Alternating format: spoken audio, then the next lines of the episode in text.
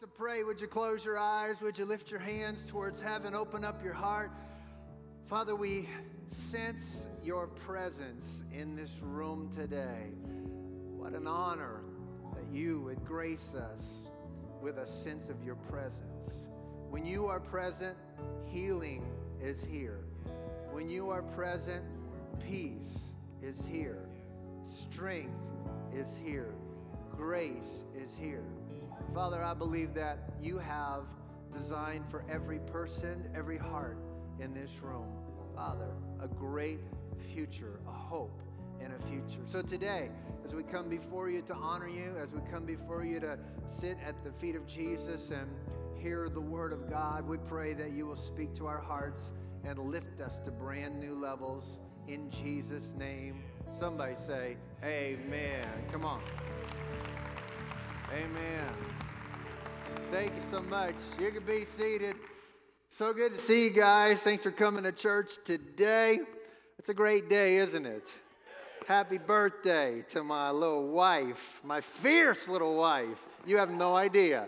You have no idea how fierce that little girl can really be. Hey, we're in the book of Hebrews, and I, I want to dive right in because I have a lot of ground that I want to cover today. And uh, we have made it to the fifth chapter of Hebrews, and uh, it's a series of messages that we're calling Better uh, because of so many mentions of the word and the concept better in the book of Hebrews, with Jesus being the better high priest and us having a better covenant built on better promises. And uh, I could go on and on, but if you've been around here, you've been hearing me talk about that for a while. And today, I want to focus on just one verse of scripture, but it's, uh, it's a powerful concept that I, has helped me a lot through the years. And uh, it's Hebrews chapter 5, verse 14. Now, if you were here last week, uh, or if you listened to the message from last week, Hebrews 5 is ending with the idea that uh, by now uh, we ought to be teachers. By now we ought to have grown enough to lead, to help, to serve, to teach. And uh, but many people are not there yet. And he's saying, I want to talk to you about this uh, concept of Melchizedek as a high priest. And he said, But you're just not ready to hear it. You, you can't handle the truth, uh, is what he's saying. And, uh, and so the, the last verse of Hebrews 5 is, is a verse that uh, really speaks to me. Uh, and it says this solid food is for the mature, who because of practice have their senses trained to discern good and evil. And, and I want to take a minute, leave the verse up there if you would, uh, just for a minute. I want to take a minute and, and talk about perception training. Perception training.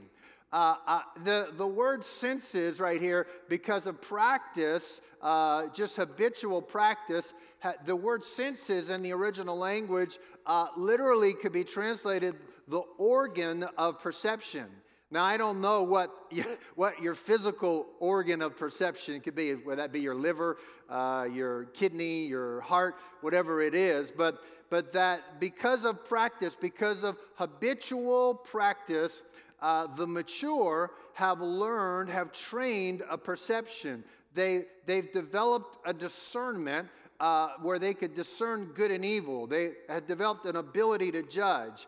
And the, the idea that I want to put out for us today is that the mature have learned to discern because they turn their attention towards something and, and they've started to figure it out, not just because somebody told them something was good or bad, but because they've been engaged with it. They've been a part of it. Uh, they, they've, they've put into practice. It's like this it's like if, if you decided that you were going to buy and sell used cars, um, after a while, uh, you'd learn how to spot a good deal. If I if I'm if I'm ready to go buy a car and I want to like I want to buy a, a, used car for one of my kids, um, I'm going to find Van Blankenship because he knows used cars and and he's already developed his discernment. I don't really have to have that much discernment because I discerned I could trust Van. And, uh, and but but if you got into that world by practice, uh, you'd learn to pick out some things and you'd know what's a good deal, what's a bad deal, what's a clunker, what's a, you know, what's a lemon, uh, what's a really good car to, to get a hold of. By practice, you've learned how to do that. Uh, if you were in the world of real estate, and after a while, uh, by practice, you'd be able to pick out uh, this is a good deal, this is something to be aware of, this is something I should be uh, looking for. And because of practice, you learn to discern, you learn to perceive. Uh, if you decided that you wanted to be an investor in stocks, after a while, you by getting involved in it and learning a few things about it, you would, you would learn what to avoid, what to invest in, what to stay away from, uh, whether to get emotional when the stock market goes down or, or get too emotional when it goes up. But you understand the concept by practice, you've learned to discern something, you've learned to pick up, you've trained your perception. And by practice, you could develop awareness. And an awareness in any arena that you decided you would, dis- you would become aware in, that your, your, your perception would make you better. Now, one of the things I love about Jesus is that you, we find this, and I've got a, a several verses to back this up, but Jesus lived in total awareness. Like he was totally aware of everything going on around him. Mark 2 8 says immediately Jesus, aware in his spirit that the the Pharisees were reasoning a certain way within themselves, said to them, Why are you reasoning about these things in your heart? He had this perception, this ability. Matthew 12, 15 says, Jesus, aware of this, withdrew from there. And many followed him and he healed them all. So Jesus knew when to stay in an environment, when to pull out of an environment, right? Uh, Matthew 16, 8, Jesus, aware of this, everybody say, aware of this said, You men of little faith, why do you discuss among yourselves the fact that you have no bread? And, and he's, he's, what he's aware of is the guys are missing the point. Have you ever had a conversation with somebody who's just missing the point? Have you ever felt like you just missed the point? Come on. Right. Some of you right now, you're like you're missing the point altogether. You because okay. Uh, Matthew 26 10, Jesus, aware of this, said to them, Why do you bother the woman? Uh, so, for she has done a good deed to me. Jesus lived in total awareness. He, he could read people, he could read the situation. He, uh, he, I mean, emotional intelligence times 100. Uh, he, he could read what God was up to in a situation. And it, this is an analogy that I've used a lot over the years, but it really helps me to come back to it. Is the realization that at this point, right now in this room, there are radio waves that are going all across this room. And you, if, if there would be a Christian station where you could listen to Christian music or preaching or teaching on the radio, uh, there'd be a station for classical music. Uh, if you wanted to tune into it, it's in the room right now. It's in this room. Uh, you could listen to hard rock. Uh, you could listen to talk radio. You could listen to Please Don't, but you could listen to country music. And um, you could, there'd be any number of radio stations that would be coming across the air in this room, but the only one that you can hear is the one you tune into. So, so, so while there might be a station playing one song, you don't really like that song, so you're tuning into a station that has another song. And here's what I understand about all of us is that we hear what we're aware of. We, we hear what we have tuned into. We hear what we are able to hear. I can only hear what I am able to hear. And there's a, there's a concept uh, for this called the reticular activating system. Uh, all of us have this idea. It's the ability to form a pattern or a network or a station, if you will, of expectations that generates a net for capturing ideas and perceptions. So, just recently, I was in the market for replacing my car and I started shopping around cars. And how many you know that once you start shopping for a car, you start seeing those kind of cars everywhere? It's like, you know, I, so I, I settled in on buying a, uh, a little Honda Pilot. And once I decided I wanted a Honda Pilot, it seemed to me that there were Honda Pilots everywhere. Now, there weren't any more Honda Pilots, it's just that I'd become aware. I'd become, I'd started to perceive that they were there. I was, I'm the oldest of five boys, so every time we would have another baby come into the house, I remember, uh, I remember saying this to my mom when I was when I was a young wee little lad. I remember saying to my mom one time, "Doesn't it seem like there's a lot of baby product commercials going on right now?" And she laughed at me. She said, "No, it's just that you're actually paying attention to them because they're there." And so I want us all to know that we actually see what we're looking for. We see what we can see. We, we hear what we can hear. And, and what we pay attention to, uh, what we put into practice, develops a sense of perception and discernment for us. And how many of you could realize that your life would be better if your perception grew, if your discernment grew, if your ability to, to discern between good and evil, between good and bad, between, between uh, something that's for you or something that's against you, between an environment that you should stay involved in and an environment that you should pull away from, right? So I want to give you, a, just today, I want to get practical. I'm going to give you three keys, three keys to perception training. Three keys to perception training. Number one is this pay attention. Amen. That's like, I should just say, for this message, pay attention. It's a bad joke, but some people are so broke they can't even pay attention. Sorry. I told myself I wouldn't tell it, but it just came to my head. the pastor being aware of an opportunity for a bad joke. The Bible often instructs us to pay attention to turn our attention, to tune in. Uh, again, another set of verses, but Hebrews 4.1, uh, Proverbs 4.1, Hear, O sons, the instruction of a father, and give attention that you gain understanding. Proverbs 4.20, My son, give attention to my words. Uh, Proverbs 5.1, My son, give attention to my wisdom. Incline your ear to my understanding. Proverbs 7.24, Now therefore, my sons, listen to me and pay attention to the words of my mouth. Proverbs 16 20, he who gives attention to the word shall find good. You find good if you're looking for good. And blessed is he who trusts in the Lord. And just reminder, probably for most of us, but what you pay attention to is what grows in your life. So that's why you and I have always got to make this decision about what we're going to pay attention to. So I, you know, I am I am constantly getting a hold of myself and saying, I'm going to tune in to the station of abundance. That's what I'm going to pay attention to. Because what you pay attention to grows in your life. If I tune in to the station of lack, there is that station out there. Uh, that's what will grow in my life. So I'm going to tune in to the station of creativity. I'm going to tune in to the station of positive and not be tuned in to the station of negative.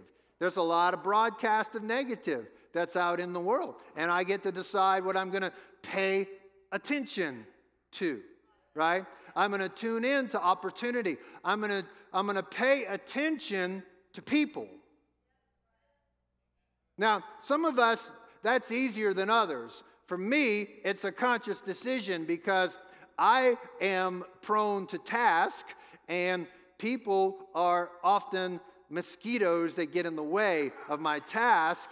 And, and, and some of you know exactly what I'm talking about. So don't hate. But, uh, but I've, got to, I've got to keep going, okay, stop, slow down, walk slow through the crowd, pay attention and when you pay attention, call attention to good things that you see in somebody's life. I'm going to pay attention to God. I'm going to pay attention to His Word.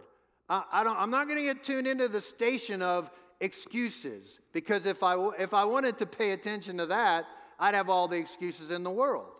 I don't want to pay attention and tune into the station of negative or cynical because that's not what I want to grow in my life. And I'm saying, pay attention to your life. That's what's going to make your life great. Pay attention to your spouse.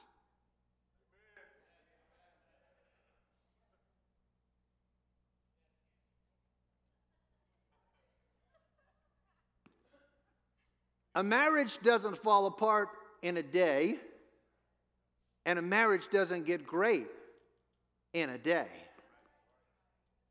You got to pay attention. You got to listen. You got to stay in touch. You got to nurture the relationship. Newsflash no one starts out as a great husband. Come on, ladies, say amen and cut us some slack, okay? You know how you could get better as a husband is pay attention. Pay attention. No, okay, another news flash. Nobody starts out as a great wife. Come on. Some of you guys are like, I want to say amen so bad, but I, I know I'm going to pay dearly for this. So I'm just going to be quiet and hope the Holy Spirit is working on her heart right now. but you just got to pay attention.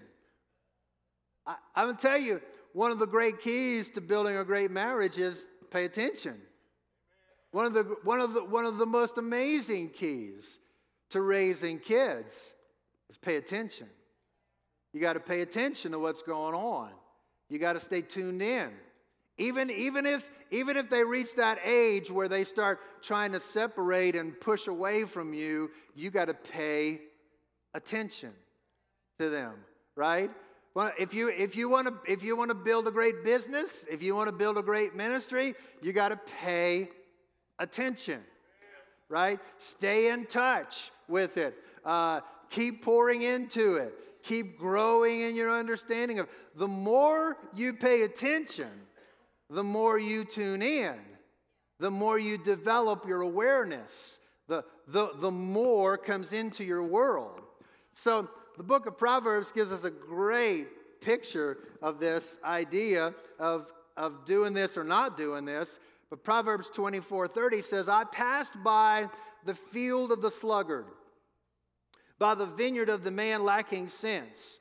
Behold, it was completely overgrown with thistles its surface was covered with nettles. Hate those nettles. And its stone wall was broken down. When I saw it, I reflected upon it and looked and received instruction. A little sleep, a little slumber, a little folding of the hands to rest, a little distracted attention, and poverty comes on like a robber and your want like an armed man. Suddenly, it appears sudden, but it's really the end process that you haven't paid attention to the garden. It's always the end result of whether attention's been given or not. You, you can always tell when attention is being given to something or is being given to someone just by looking at it. All, all we got to do is look at your car.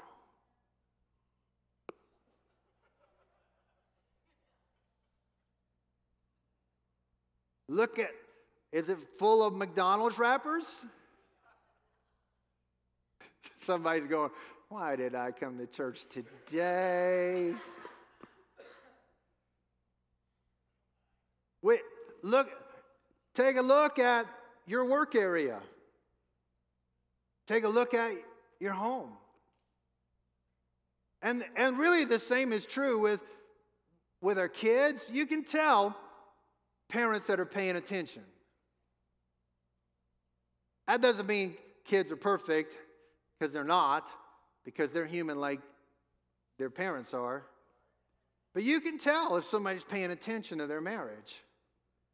You can tell if somebody's paying attention to their relationship with the Lord.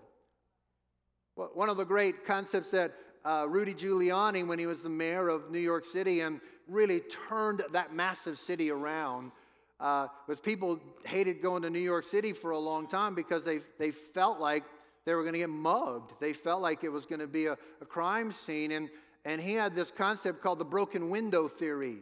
And that is this if there's, a, if there's like an abandoned building and one of the windows gets broken and, and nobody fixes that window, it appears that nobody's paying attention. So people start breaking all the other windows. And so the broken window theory is you've got to pay attention. So when the window breaks, you paying attention, you fix the window. And he actually cleaned up the subway, not by putting more police officers uh, on the subway lines, but by cleaning up the graffiti. That because when all the graffiti was going on the subway and nobody did anything about it, people thought nobody's paying attention, so we can just go nuts on this subway. And when he paid attention and cleaned it up, crime stopped or helped move back considerably on the subway. Proverbs 27 23 says, Know well the condition of your flocks, of your kids, of your church, of your coworkers, of your friends. Pay attention to your herds. You gotta, you gotta stay in touch. You gotta pay attention. You gotta know the condition. So stay in touch with your marriage. Am I preaching this so good that it's like everybody's under conviction or you got to know the condition of your kids. You got to pay attention. You got to pay attention to your work. You pay attention to your man, I'm talking about how do you how do you train your perception? You don't have to be the smartest person in the world, but if you would pay attention, you could be a fantastic husband, a fantastic wife, fantastic in, in, in your world. Your world will grow. Walk around your world with your eyes and your ears and your heart wide open and pay attention. The second idea that I want to talk about in perception training is exposure. Exposure. Now, here's what I mean by that. There's a, a rooster finds an ostrich egg and walks in with this big egg and says to all the hens, I don't want to complain, girls. Just wanted you to see what they're doing in the other places.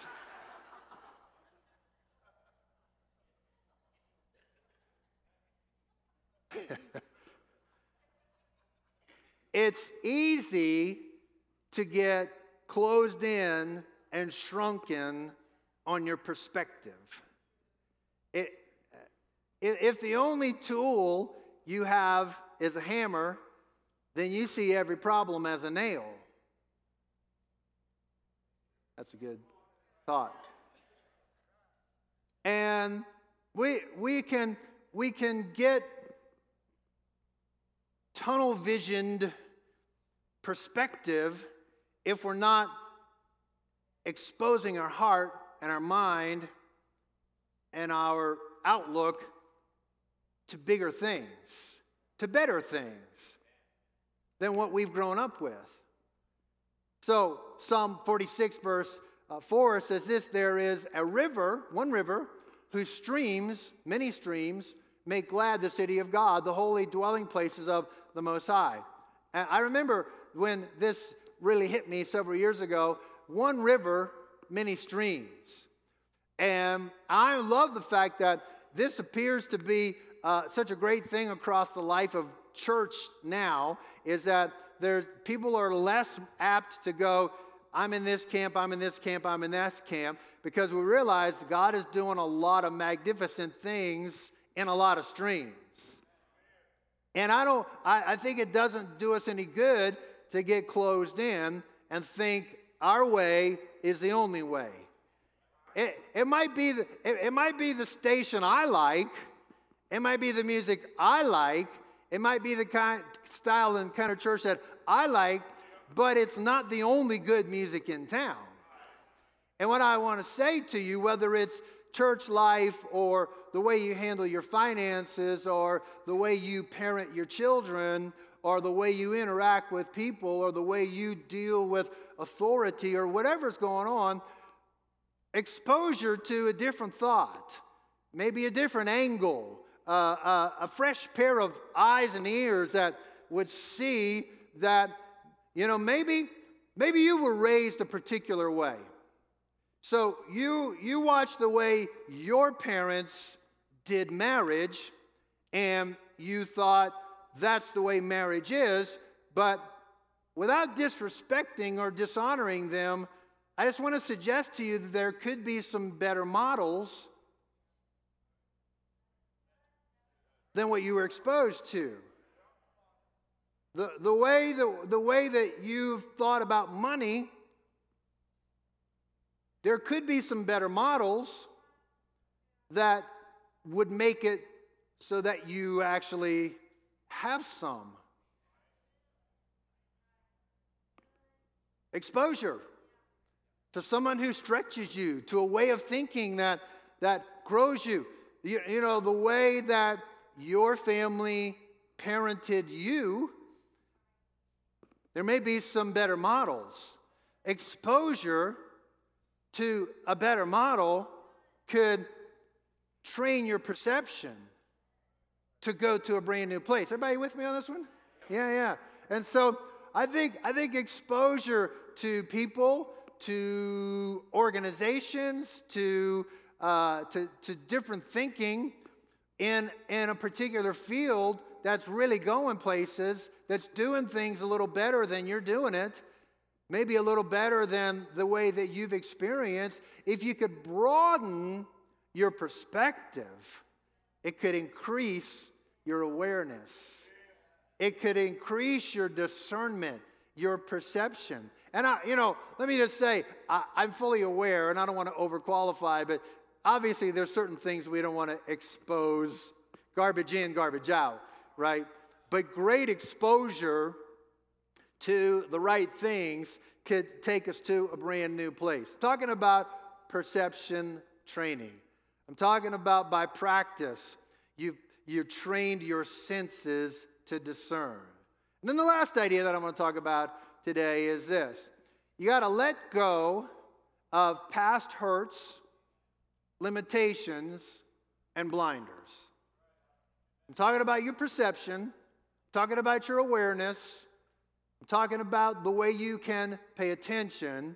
You got to let go of past hurts, limitations, and blinders. So, uh, Philippians chapter 3 has this idea. Uh, verse 12 Not that I've already obtained or have already become perfect, but I press on in order that I may lay hold of that for which also I was laid hold of by Christ Jesus. Brethren, I, I do not regard myself as having laid hold of it yet. I haven't arrived yet. Anybody feel that way? I, I hope we all do, because you haven't. But one thing I do, forgetting what lies behind, reaching forward to what lies ahead, I press on toward the goal for the prize of always the upward call of God in Christ Jesus. That's a passage that I really like. He's saying this I haven't arrived yet, but I'm not finished yet either. And this idea that success is never final, failure is never fatal. This, you see in the spirit of what Paul's writing here, that he's saying, My best days are lying in front of me, so I'm stretching out for this, I'm reaching for this, I'm going for this. And I know you might be asking the question so, like, how does that apply to my awareness, to my perception? I'll tell you how, and I'll tell you why. In life, we get hurt. In life, we fail, we stumble. In life, stuff happens to us. And when that stuff happens, or we blow it, or somebody hurts us, it gets easy to shut down. It gets easy to say, ah, oh, what's the use? And instead of paying attention, we just sort of get enclosed. We come in. We quit trying. We quit, quit being open. Quit being loving. Because ain't nobody going to do that to me again. We get disconnected. We get, get disappointed with God. So we just kind of shut down. We get disappointed with people. So we shut down. We get disappointed with church. So we shut down. We get disappointed with ourselves. So we shut down. And all of a sudden, the ability to be aware, to be tuned in, to be perceptive, to be able to discern, all, everything has shut down. And, and we move into this living a settle for life. Well, we just go numb. Just get on autopilot. Just go through the motions. And if that's happened to you, and if it's not happening to you now, it will be. It, I'm, I'm here to encourage you to lift up your eyes and stay aware, stay awake, stay, stay dialed in. It's not your kid's fault, so keep loving them. We okay? Abraham and, uh, and his nephew Lot had been traveling together for quite a while. And uh, the blessing of God on those two guys has caused them to reach a place where they had grown so large together that their herdsmen were uh, quarreling and fighting with each other. So conflict was arose. And I don't know, I don't know if you've ever had family drama.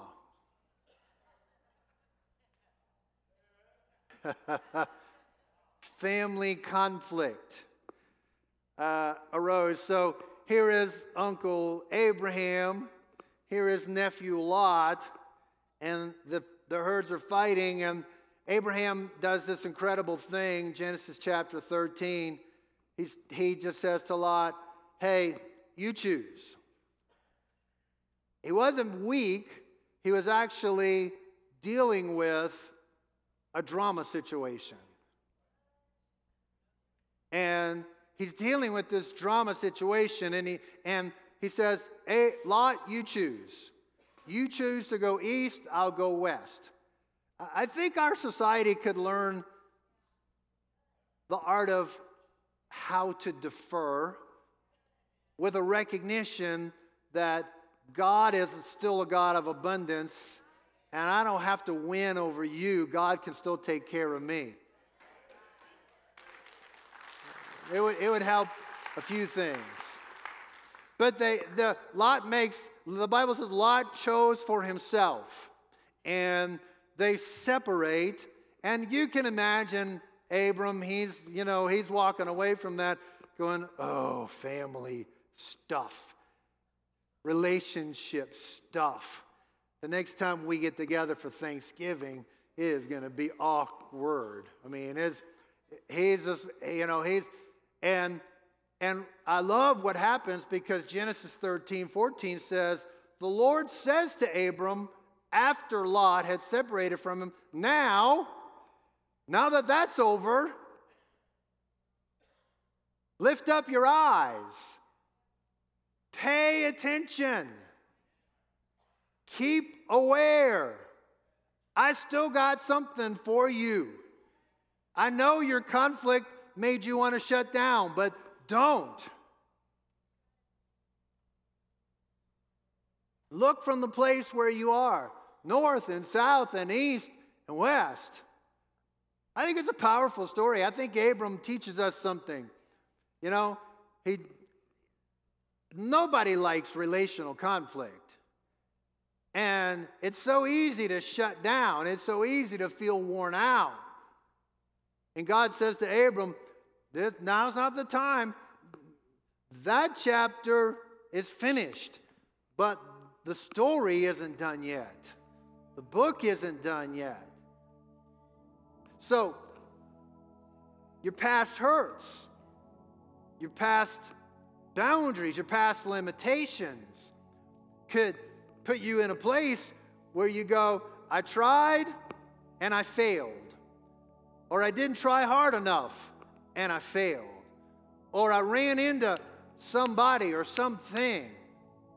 And I believe what God is saying to Abram is what he'd be saying to you and to me today is lift up your eyes, stay awake, stay alert, stay aware. Don't shut down on me now. I still got plenty for you to do. I got plenty for you to still become. I got plenty of ground for you to take. And God reminds them, Genesis 13, verse 15, all the land, lift up your eyes and look, all the land which you see. If you could tune in, if you could see it, if you could hear me, I'll give it to you and to your descendants forever. Just reminding you, Abram, just reminding you, Rock Church, I'm still for you. I'm still going to fight in your behalf. I'm still going to go there for you. I'll give it to you and to your descendants forever, and I will make your descendants as the dust of the earth, so that if anyone could number the dust of the earth, then your descendants could also be numbered. Arise, walk around the land. through its length and its breadth, for I will give it to you. I love it. God is saying to Abraham, you had a, you had a bad chapter, but we're still writing the story. John 4, verse 35, last verse, Jesus said this Don't say there's four more months. Don't postpone your life and then comes the harvest. But I say, lift up your eyes, look on the fields, they're white for harvest. Could I just lovingly but firmly call you to quit living a four months from now? This is your life today. Don't postpone it. The fields are white for harvest. And certainly that means reaching people for Christ. But I just want to say there's opportunity all around if you tune into that station.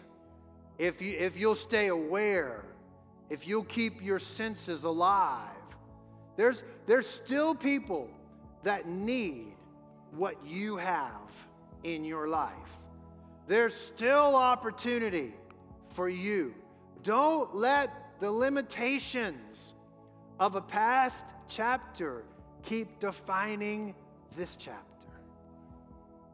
Let me pray with you guys today. Would you bow your heads, please, and would you close your eyes? Father, as we come before you today, we're asking you, Lord, to help us stay awake, alert, paying attention to our world, to our to what you want to do in and around and through us.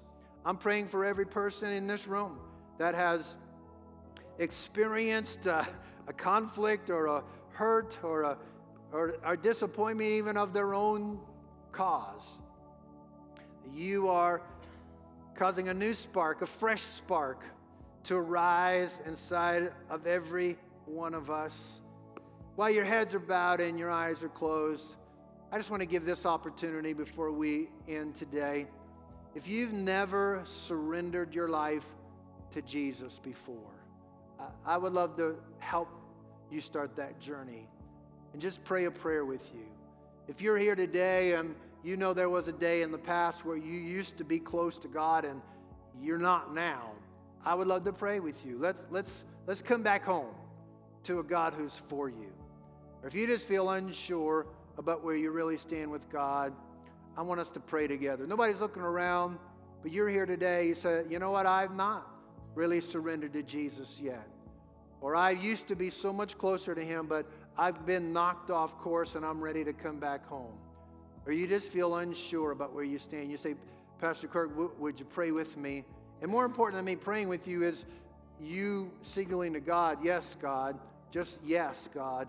If that's you, would you raise your hand right now? Raise it high, raise it all over the room. God bless you. God bless you. Come on, anybody else? God bless you. Thank you. Just no shame in this. No, this is not a call to get your act together. This is a call to surrender to a God who loves you. Anybody else would say, Yeah, would you pray with me today?